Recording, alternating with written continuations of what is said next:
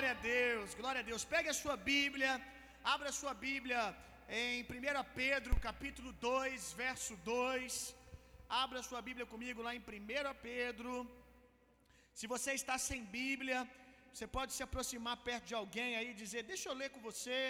É bom que você já tenha uma comunhão com o irmão.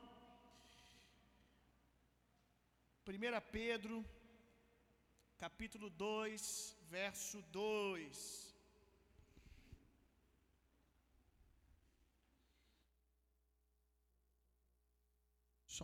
Quem achou, diga eu amo a palavra de Deus. Quem não achou, diga eu também. 1 Pedro 2,2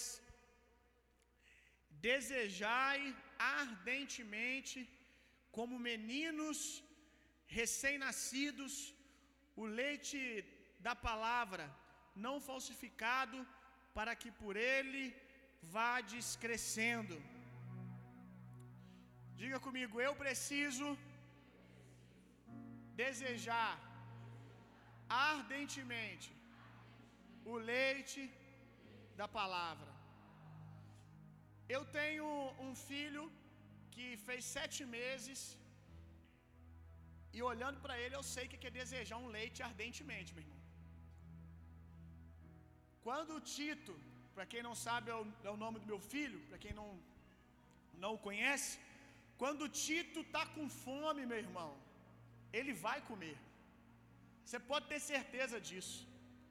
A Nathalie, ela não consegue controlar isso por muito tempo, a minha esposa, porque se não der o leite para ele na hora, ele começa a desejar ardentemente. Ele vai gritar, ele vai espernear, e enquanto não der o leite para ele, ele não vai sossegar. É mais ou menos o que o apóstolo Pedro está dizendo para nós. Assim como Tito deseja o leite da mãe dele, assim como o recém-nascido, enquanto ele não é alimentado, ele não para de importunar. Assim deveríamos ser com relação à palavra de Deus. Amém? Mas infelizmente não é assim, né? Tem quantos dias que você não lê a Bíblia? Já faz quantas semanas que você não pega a sua Bíblia para ler? Eu oro para que você chegue nesse nível de fome que o apóstolo Pedro diz que nós temos que ter um desejo pela palavra, para quê? Para que cresçamos. Não existe crescimento espiritual sem paixão pela palavra de Deus, meu irmão. Tem muita gente que fica de campanha em campanha, é sete elo para quebrar isso, é sete elo para ligar não sei o que lá, é oito para fazer não sei o que, mas não abre a Bíblia dentro de casa para ler. O que vai fazer você crescer espiritualmente é a leitura, é você desejar a palavra de Deus, meu irmão. Hoje eu quero pregar sobre crescer espiritualmente, sobre desejar crescer espiritualmente. Efésios capítulo 4, abre aí. Efésios capítulo 4, verso 15. Quando a gente fala de crescimento espiritual, talvez você pense assim: "Ah, eu não quero eu não quero crescer espiritualmente assim, eu não quero amadurecer, tá bom do jeito que tá e eu não estou prejudicando ninguém". Mentira. Quando você deixa de crescer espiritualmente, muita gente é prejudicada, não só você. Você deveria se amar o suficiente só para o fato de você ser prejudicado por não crescer espiritualmente, você desejar. Mas se por você você não consegue fazer isso, eu vou te mostrar que as pessoas que você ama são prejudicadas quando você não cresce espiritualmente, quando você não amadurece e continua um bebê. Olha isso aqui. Efésios 4:15. Antes, seguindo a verdade em amor, cresçamos em tudo naquele que é o cabeça, Cristo. Olha isso aqui, do qual todo o corpo bem ajustado e ligado pelo auxílio de todas as juntas, segundo a justa operação de cada parte, faz o aumento do corpo para sua edificação em amor. O que que o apóstolo Paulo está dizendo aqui? Que você é parte de um corpo e que você precisa crescer para que o corpo chegue na sua maturidade. Que significa que quando você decide não crescer, não crescer na palavra, não amadurecer no seu caráter, não é só você que está sendo prejudicado, não. O corpo de Cristo ao seu redor está sendo prejudicado. Porque nós nunca vamos chegar à plenitude de Cristo, da maturidade, se você ficar puxando para trás. Se você não crescer na parte que te cabe. Quando as pessoas chegam aqui e vêm essa igreja, elas vêm um, dois, três, elas veem as pessoas na individualidade. Deus nos vê na individualidade e Deus nos vê também na unidade, no corpo, meu irmão. Imagina só que coisa estranha você ter um braço grande, o outro pequeno, uma perna pequena, a outra perna grande. Isso não é normal. E é assim que a gente está espiritualmente, quando Deus olha para nós e você não quer crescer, você não quer assumir um compromisso com a palavra. Nós precisamos que você cresça, meu irmão. Essa igreja precisa que você deseje ardentemente crescer espiritualmente, porque você é um braço dela em vários lugares dessa cidade. Você não pode transferir a responsabilidade de uma maturidade espiritual para mim, para os ministros da igreja, para o outro pastor, para o líder de mesa. Por quê? Porque nós não somos onipresentes. Nós não estamos em todos os lugares. O lugar que você está, cabe a você ser uma manifestação de Cristo nesse lugar. Eu não, eu não moro na sua casa. Eu não convivo com a sua família. Quem é a manifestação da graça de Deus na sua casa é você. E quando você deixa de crescer, a sua casa deixa de poder conhecer Jesus como ele realmente é. O ambiente de trabalho que você serve, a faculdade que você estuda, eu não estudo lá. Quem Deus deu a responsabilidade de transformar aquele lugar é você que está lá. Mas você precisa amadurecer. Porque a Bíblia diz que a herança, a herança, o recurso, o poder de Deus, ele é para os filhos maduros. O apóstolo Paulo ele vai dizer que ainda que o menino tenha direito à herança, ele só vai usufruir quando ele alcançar a maturidade. Tudo que você vê disponível e sendo usado pelos grandes homens de Deus, também está disponível para você, meu irmão.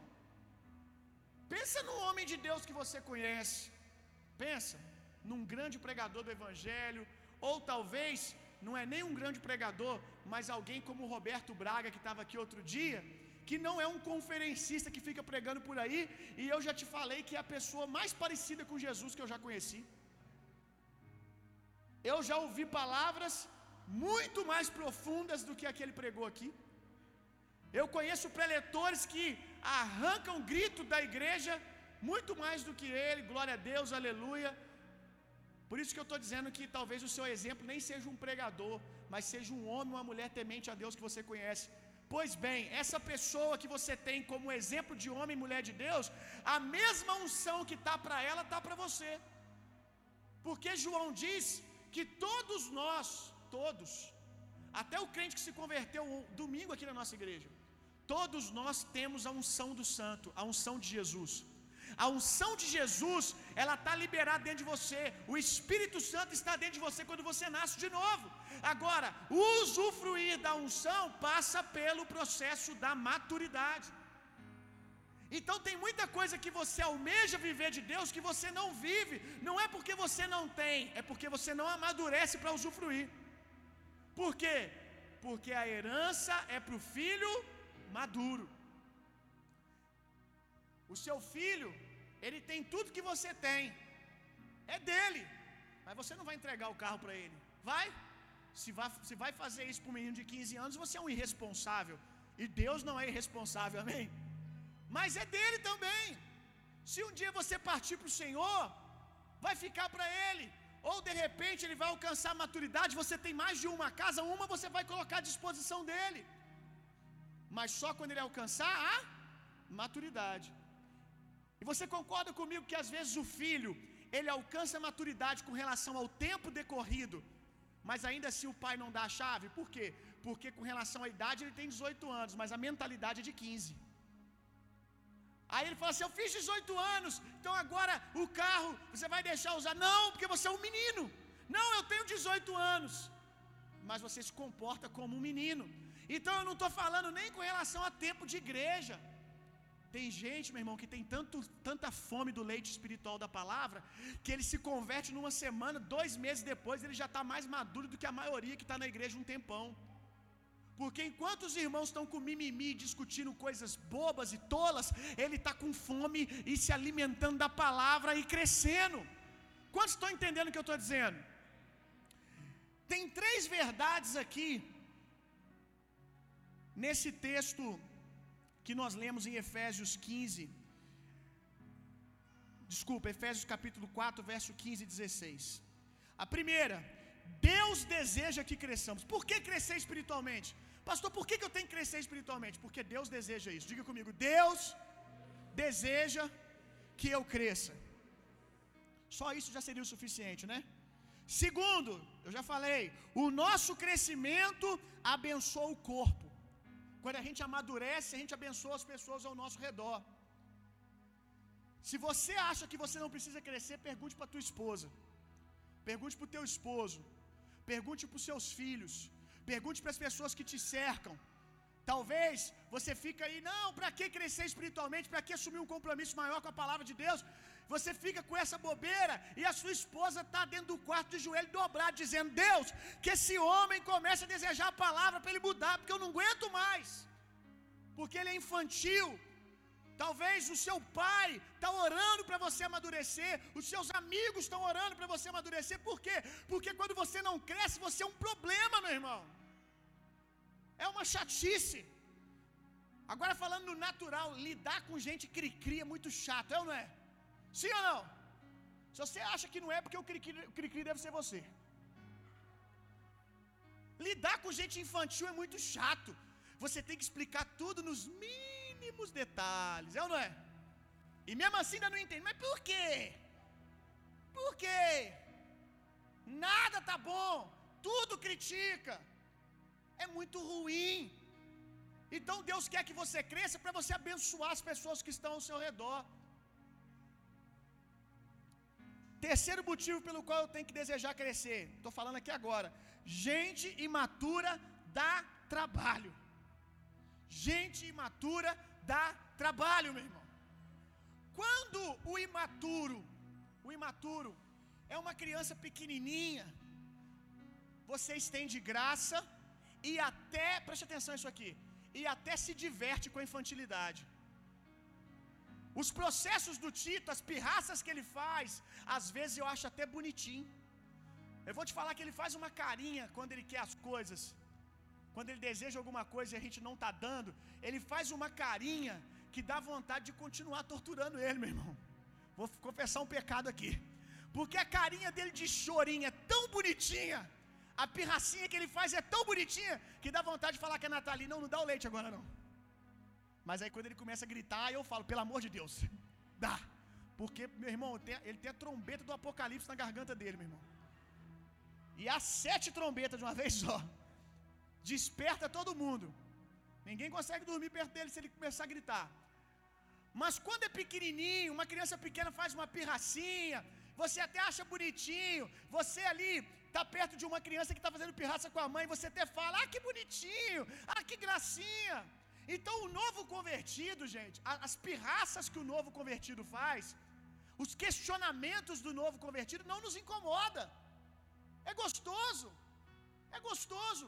Eu eu repreguei essa palavra há algumas semanas atrás numa viagem, e eu estava lembrando um questionamento que eu recebi de um novo convertido há uns anos atrás. Estava no, no, na igreja e um rapaz que tinha se convertido de pouco chegou para mim falou assim: Pastor, estou muito preocupado. Eu preciso que o senhor me dê um conselho. Eu estou aperreado com o negócio. O que, que foi? Ele falou assim: Pastor, olha só. Fulana da igreja, uma menina da igreja, eu fiquei sabendo que ela gosta de mim. Qual o problema? Pois bem, pastor, ela tem mais tempo de crente que eu. Qual o problema? E eu fiquei sabendo que ela está orando por mim. E eu perguntei: Você tem algum interesse por ela? Não, pastor. Eu já até disse para ela que eu não tenho nenhum tipo de interesse. Ela é uma pessoa bacana, mas eu não tenho interesse de desenvolver nenhum relacionamento com ela. Aí eu disse: Pois bem, mas qual é o problema? Está resolvido então. Aí ele, pastor, o problema é o seguinte: ela é mais crente que eu, está mais tempo na igreja, e ela está orando. E se Deus decidir me dar para ela? Não estou zoando, meu irmão. E se Deus decidir me dar para ela? Eu nunca, eu nunca vou esquecer esse questionamento, meu irmão. Eu nunca vou esquecer isso. Olha essa frase: se Deus decidir me dar para ela. O, não, eu não estou brincando. O cara não estava rindo, não. Ele estava atribulado com isso. Eu falei, rapaz, mas por que, que você está preocupado com isso? Se você não quer, Deus não vai fazer. Pastor, mas ela está orando. E eu fiquei sabendo que ela está orando de madrugada. Falei, mas você não gosta dela, cara. Qual é o problema? E se eu acordar de manhã gostando, pastor? E se um dia eu olhar para ela de um jeito diferente? Não, mas você vai olhar de um jeito diferente porque você começou a gostar. Não, pastor, pode ser a oração dela.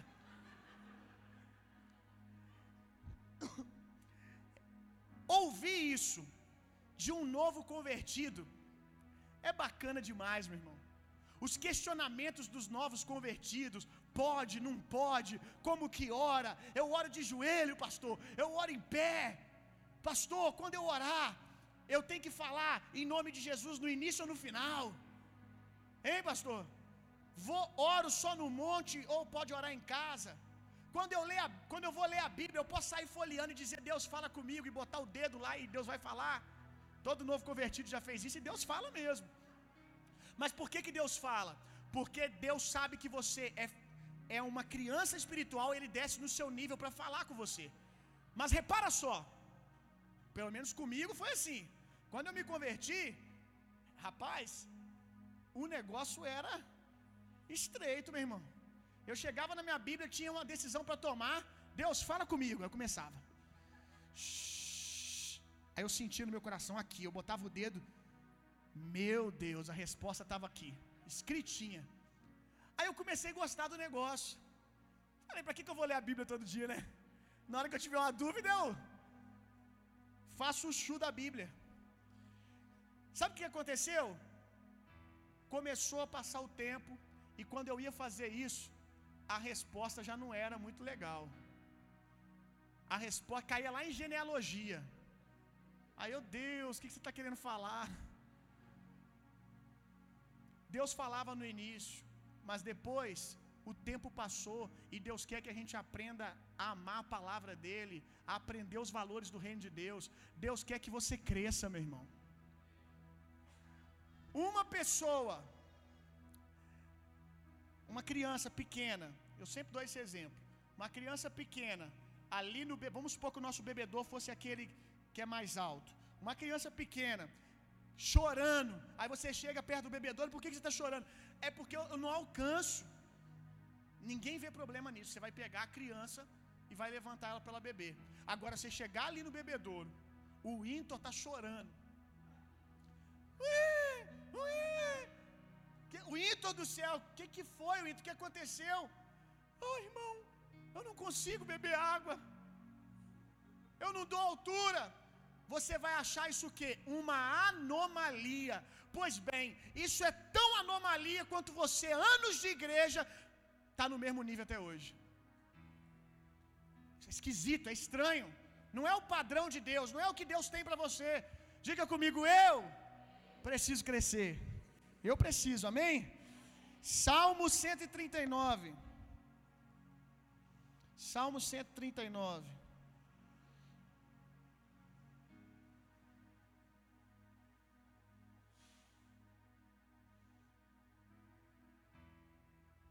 Salmo 139, verso 16.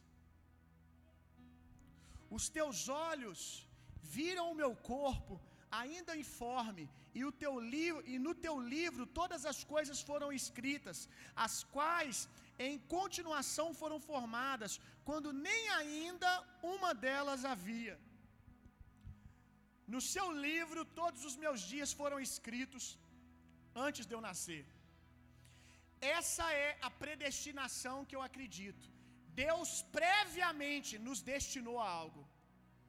Deus previamente estabeleceu um plano para nós.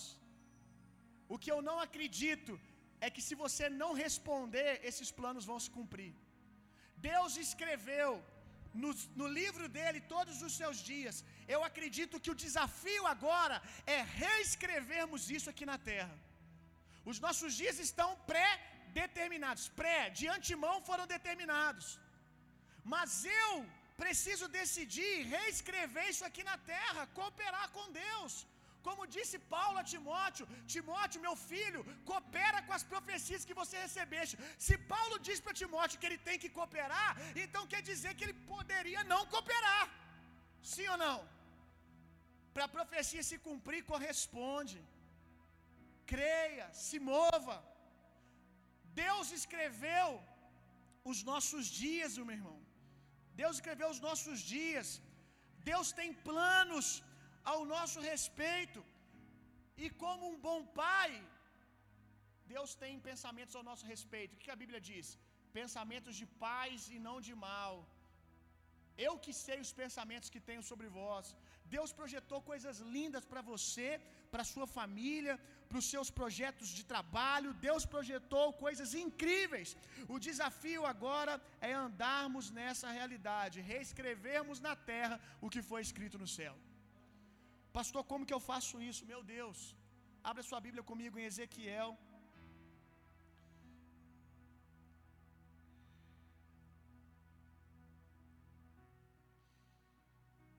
Ezequiel, capítulo 47.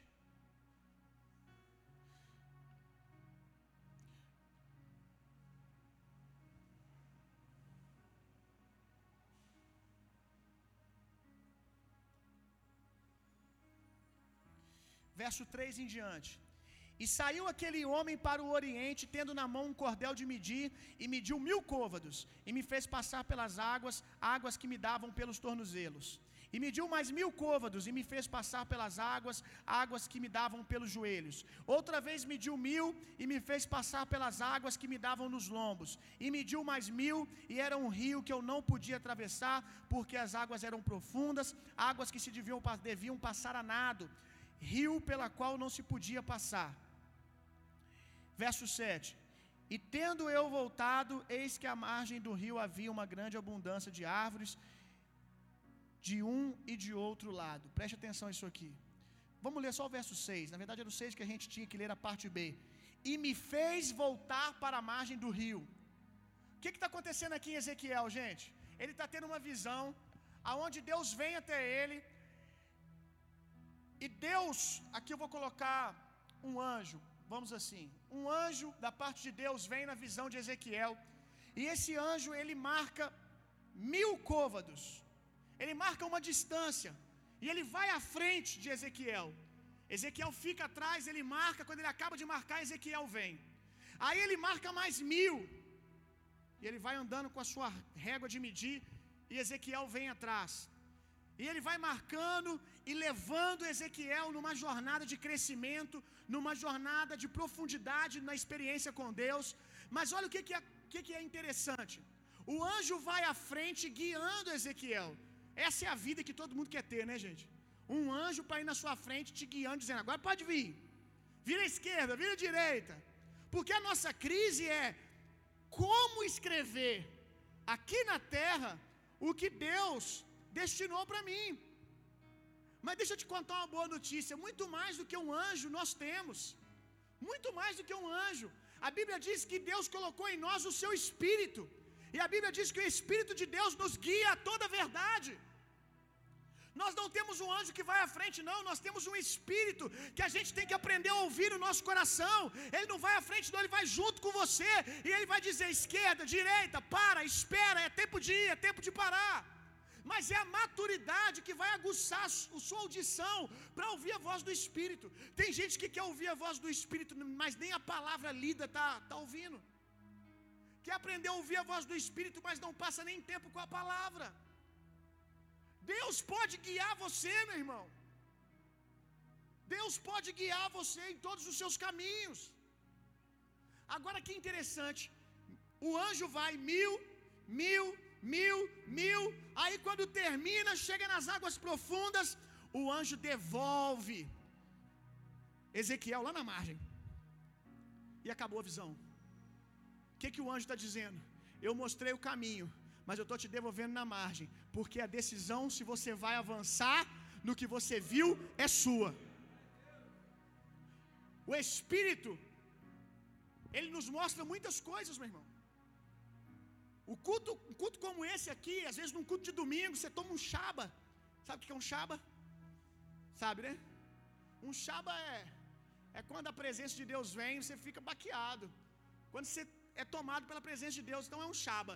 Quando você toma um chaba num culto de domingo, quando você tem uma experiência com Deus, e Deus planta sonhos no seu coração. Talvez você é solteiro, você já viu sua família, você já viu seus negócios, você já viu tanta coisa que Deus te mostrou. Mas a nossa crise é que no meio da adoração do domingo, o anjo vem, o Espírito vem e nos leva no futuro. E quando a gente está bem lá nas águas profundas, se deleitando, meu Deus, é essa vida que Deus sonhou para mim. Olha aqui meu ministério, olha aqui minha família. De repente você abre o olho, é segunda-feira. É a margem do rio de novo. É ou não é? Meu irmão, é a ressaca de culto, meu irmão.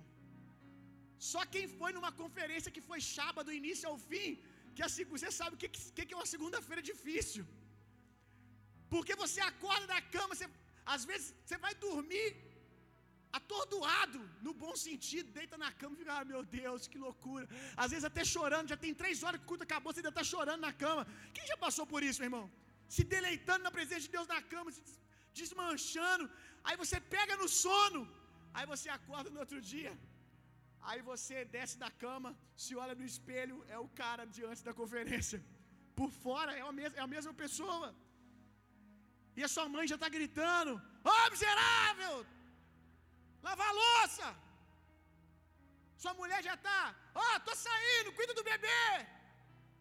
Ou então seu patrão já mandou uma mensagem: Não atrasa hoje, que o pau vai quebrar aqui hoje. Tem muita coisa para fazer. É o desafio da segunda-feira, quando a gente é devolvido na margem.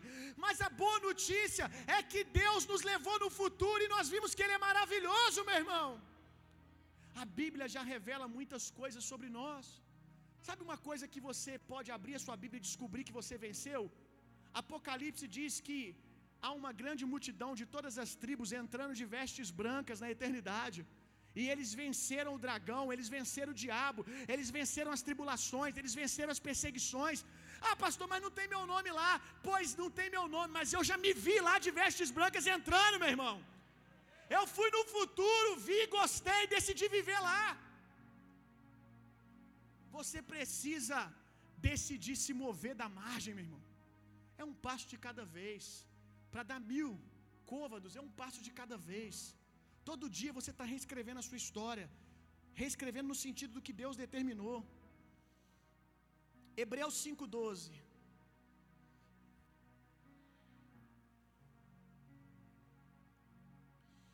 Hebreus 5, verso 12. É possível que alguém esteja andando fora do propósito de Deus? Eu sei que tem gente que acha que não. Que se Deus determinou algo, vai ser e ponto final. E você não tem que fazer nada. Vai acontecer. Será? Vamos ler aqui.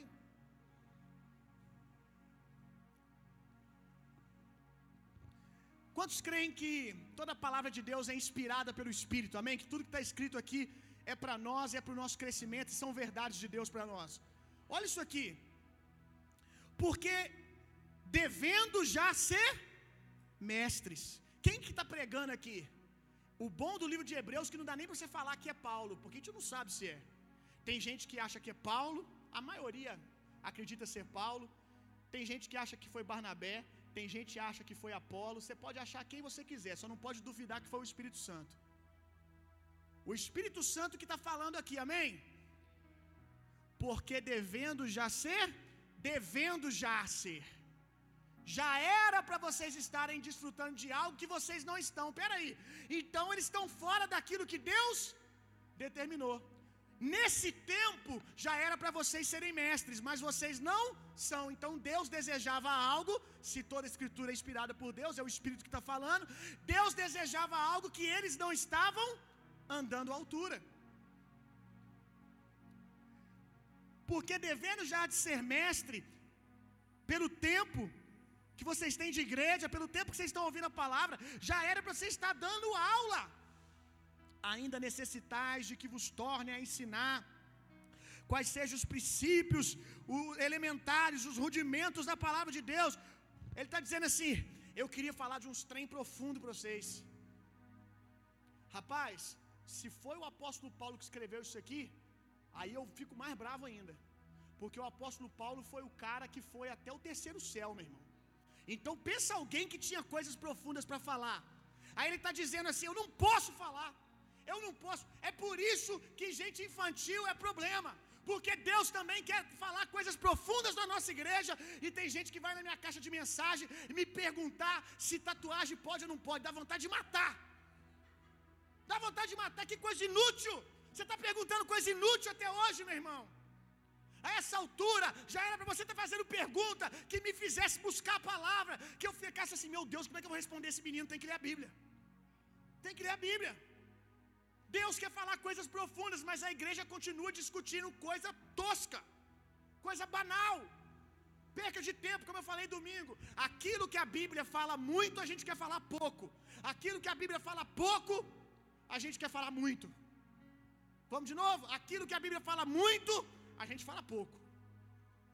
E aquilo que a Bíblia fala pouco, a gente quer falar muito. Tem coisa que a Bíblia nem perdeu tempo de falar. E você nas suas mesas é só isso, isso, isso, isso, isso. Então você deveria estar falando de coisas profundas. Deus quer trazer novos níveis para essa igreja, meu irmão. A gente está vivendo um tempo lindo, incrível, mas deixa eu te falar, a essa altura talvez já era para você ser mestre, a essa altura talvez já era para você ser um professor nessa igreja, alguém que é um transferidor da cultura, alguém que eu posso contar que se alguém esbarrar em você, vai receber a cultura dessa casa. Quantos entenderam o que eu estou dizendo? A essa altura já devia de ser mestre. Vamos crescer, gente. Vamos virar professor. Vamos passar de ano. Vamos virar professor em algumas coisas. Você vai ver que em algumas coisas você vai virar professor, em outras você vai ter um lugar de imaturidade. Tem problema não, meu irmão. Eu tenho lugares de imaturidade na minha vida. Agora não pode passar dois, três, e aquele lugar continua sendo um lugar de imaturidade. A área que você é infantil hoje não pode ser a mesma daqui a um tempo. Se não significa que você está relaxado com a ignorância. Faz sentido, gente? Dá para entender? Aleluia.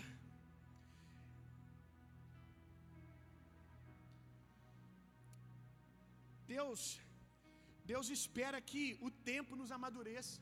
A gente costuma dizer assim que tempo de igreja não quer dizer nada. Concordo, mas não deveria ser assim. É uma realidade, uma triste realidade. Tempo de igreja não quer dizer nada. Realmente não quer, mas deveria querer. Deveria dizer alguma coisa. Deveria falar algo. Tem um ano de crente, tem dois anos de crente. Então, você é alguém que há um ano está lendo a Bíblia. Você é alguém que há dois anos está orando. Meu Deus, então eu preciso do que você está carregando.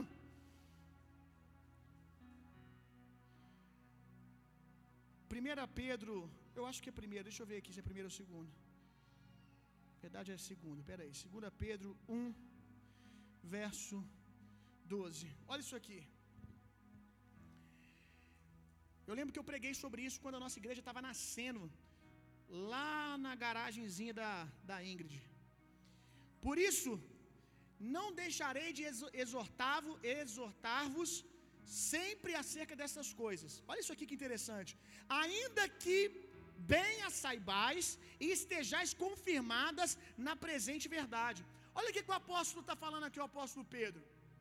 Eu não vou deixar de ficar falando sempre as mesmas coisas para vocês.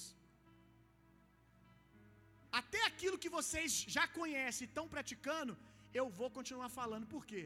Porque a Bíblia também diz que ouvir as mesmas coisas é saúde para nós, meu irmão guarda o nosso coração.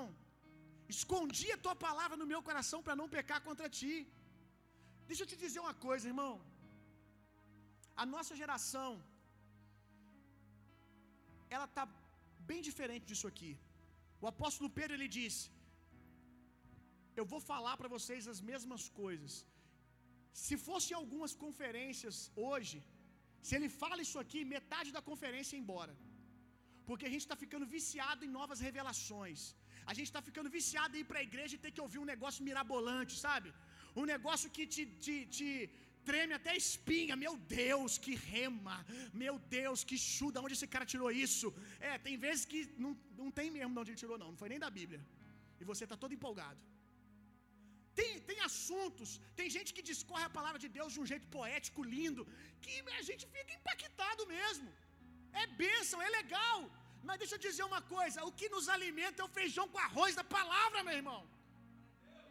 O que nos alimenta é praticarmos a palavra. É isso que nos fortalece. Cuidado para você não ficar viciado e ter que ficar ouvindo coisas mirabolantes, alguém com uma performance para mexer com você.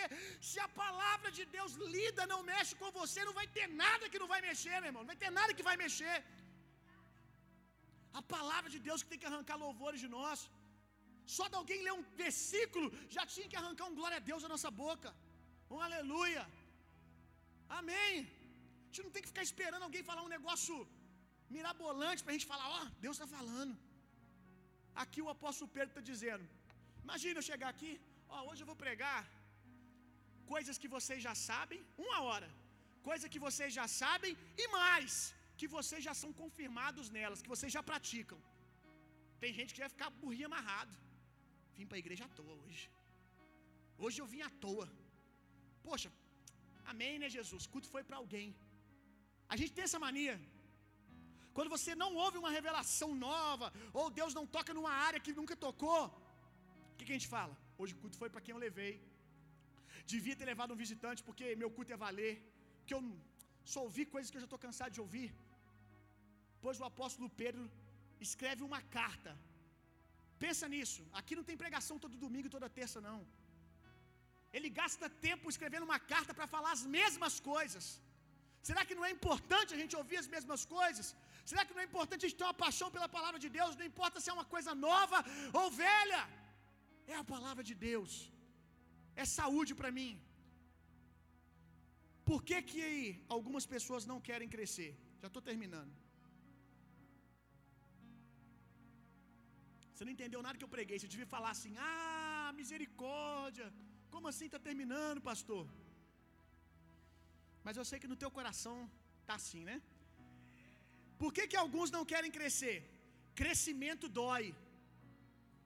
Crescimento dói, gera desconforto. Sempre conto quando eu falo sobre isso. O meu irmão, quando ele era mais, mais pequenininho, magrinho ele ainda é. Mas quando ele era pequeno e magro, quando ele era pequeno, ele tinha muitas dores nas, nas pernas, e levou ele no médico e descobriu que o crescimento dele estava trazendo desconforto, estava trazendo dor. O médico disse: Olha, é o crescimento. Tem gente aqui que passou por isso quando teve o estirão, né? Aí a mãe levou no médico e era só você estava crescendo. Então, crescimento traz algum desconforto, é tirar a gente da nossa posição de conforto. Por que, que algumas pessoas não querem crescer? Crescimento dói, orgulho. Orgulho. Aí eu não posso largar isso. Aí eu passei, eu passei 30 anos crendo assim. Por que, que eu vou mudar? Porque é mentira. Porque você foi 30 anos enganado, meu filho. E se você não decidir largar isso por causa de orgulho, você vai ser 31, 32, 40, 50. Dói. Dói. Você descobrir que você passou tempo crendo errado. Dói. Mas pior ainda é continuar o resto da vida crendo errado. Então deixa de ser orgulhoso. Abre o teu coração. Pessoas apegadas ao bom. Tá bacana, tá legal. O bom não pode ser inimigo do melhor, meu irmão. Poxa, água na cintura é legal, mas se eu posso continuar crescendo, melhor ainda. Me lembrei aqui da história de Abraão e Isaac. Qual foi a promessa que Abraão recebeu de Deus, gente? Que ele seria pai de de um filho? Não, de multidões. Aí Abraão, já velhinho, recebe um filho. Ele recebe um filho. É bom, sim ou não? Mas é o que Deus prometeu para ele? Não. O que Deus prometeu para ele é melhor. Mas para ele viver o melhor, ele teve que sacrificar o bom. É um desafio, não é? O ditado, né? É melhor um pássaro na mão do que dois voando. Imagina se Abraão pensasse isso. Qual seria o curso da história? Se Abraão se agarrasse às poucas experiências que ele tinha. Cuidado com o saudosismo, meu irmão. Ah, porque há dois anos atrás eu vivi isso, há dez anos eu vivi isso. Deixa eu dizer para você, nós não adoramos um, um monumento, sabe, uma estátua. Deus se move, meu irmão. Deus está se movimentando. Deus não ficou na sua última experiência dez anos atrás, há cinco anos atrás. Deus está se movendo agora. Tem coisas novas para Deus fazer na sua vida agora. Quem sabe essa mensagem está plantando esperança no seu coração, expectativa de voltar ardentemente a desejar o novo de Deus e crescer. Tudo que você entrega a Deus, Ele multiplica, meu irmão. Abraão entrega para Deus Isaac e recebe uma multidão de filhos. Aquele jovenzinho entrega cinco pães e dois peixinhos e alimenta uma multidão. Qual multidão que você está deixando de alimentar, agarrado nos seus cinco pães e dois peixinhos? Frustrações, decepções, ressentimentos. Talvez você não quer mais crescer porque você foi machucado. E uma coisa que acontece muito nessa igreja aqui, porque faz parte do nosso encargo, do nosso propósito, ser cura para crente. Amém? Curar crente. Então muita gente aqui veio ferida de sistemas religiosos que machucaram você, aprisionaram você. Aí você chega aqui e por mais que seja a mesa seja farta, que o que Deus esteja fazendo aqui seja lindo, você não, não, não se abre para o novo, porque você foi ferido, porque você foi machucado. A Bíblia diz: Não canseis de fazer o bem, no devido tempo você vai colher. E deixa eu te dizer uma coisa: se você está nesse lugar, é o seu tempo de colher. Eu te garanto isso. É o seu tempo de colher. Essa casa significa o seu tempo de colher, meu irmão. Chegou. Mas não pare. Não pare na frustração de 10 anos atrás, de um ano atrás.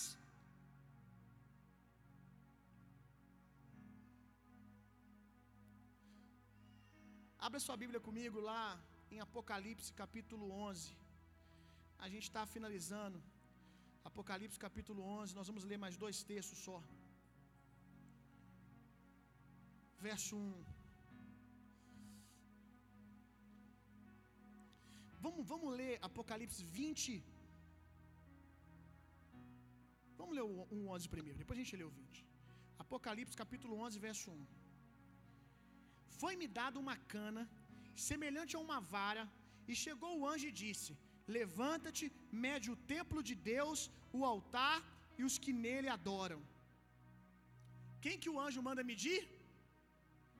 O templo, o altar e quem está adorando lá.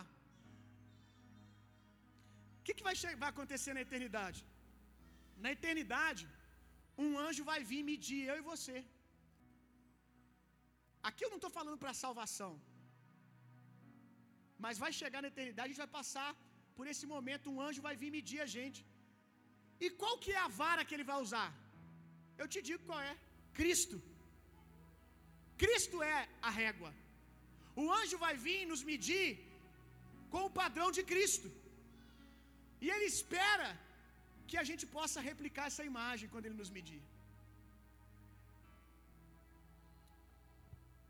Lá no Velho Testamento, Moisés ele é convocado por Deus, chamado por Deus para edificar um templo para Deus, um, uma casa de adoração. Aí Deus diz para Moisés: Moisés, você não vai fazer de qualquer jeito. Você não vai fazer esse templo de qualquer jeito. Eu vou te dar planta. Eu vou te dar o um modelo. Aí ele diz assim para Moisés: Moisés, faz segundo aquilo que eu estou te mostrando. Então Moisés podia fazer do jeito dele, gente, sim ou não? Ah, mas eu gosto de verde. Ninguém te perguntou. Eu estou te dando a planta.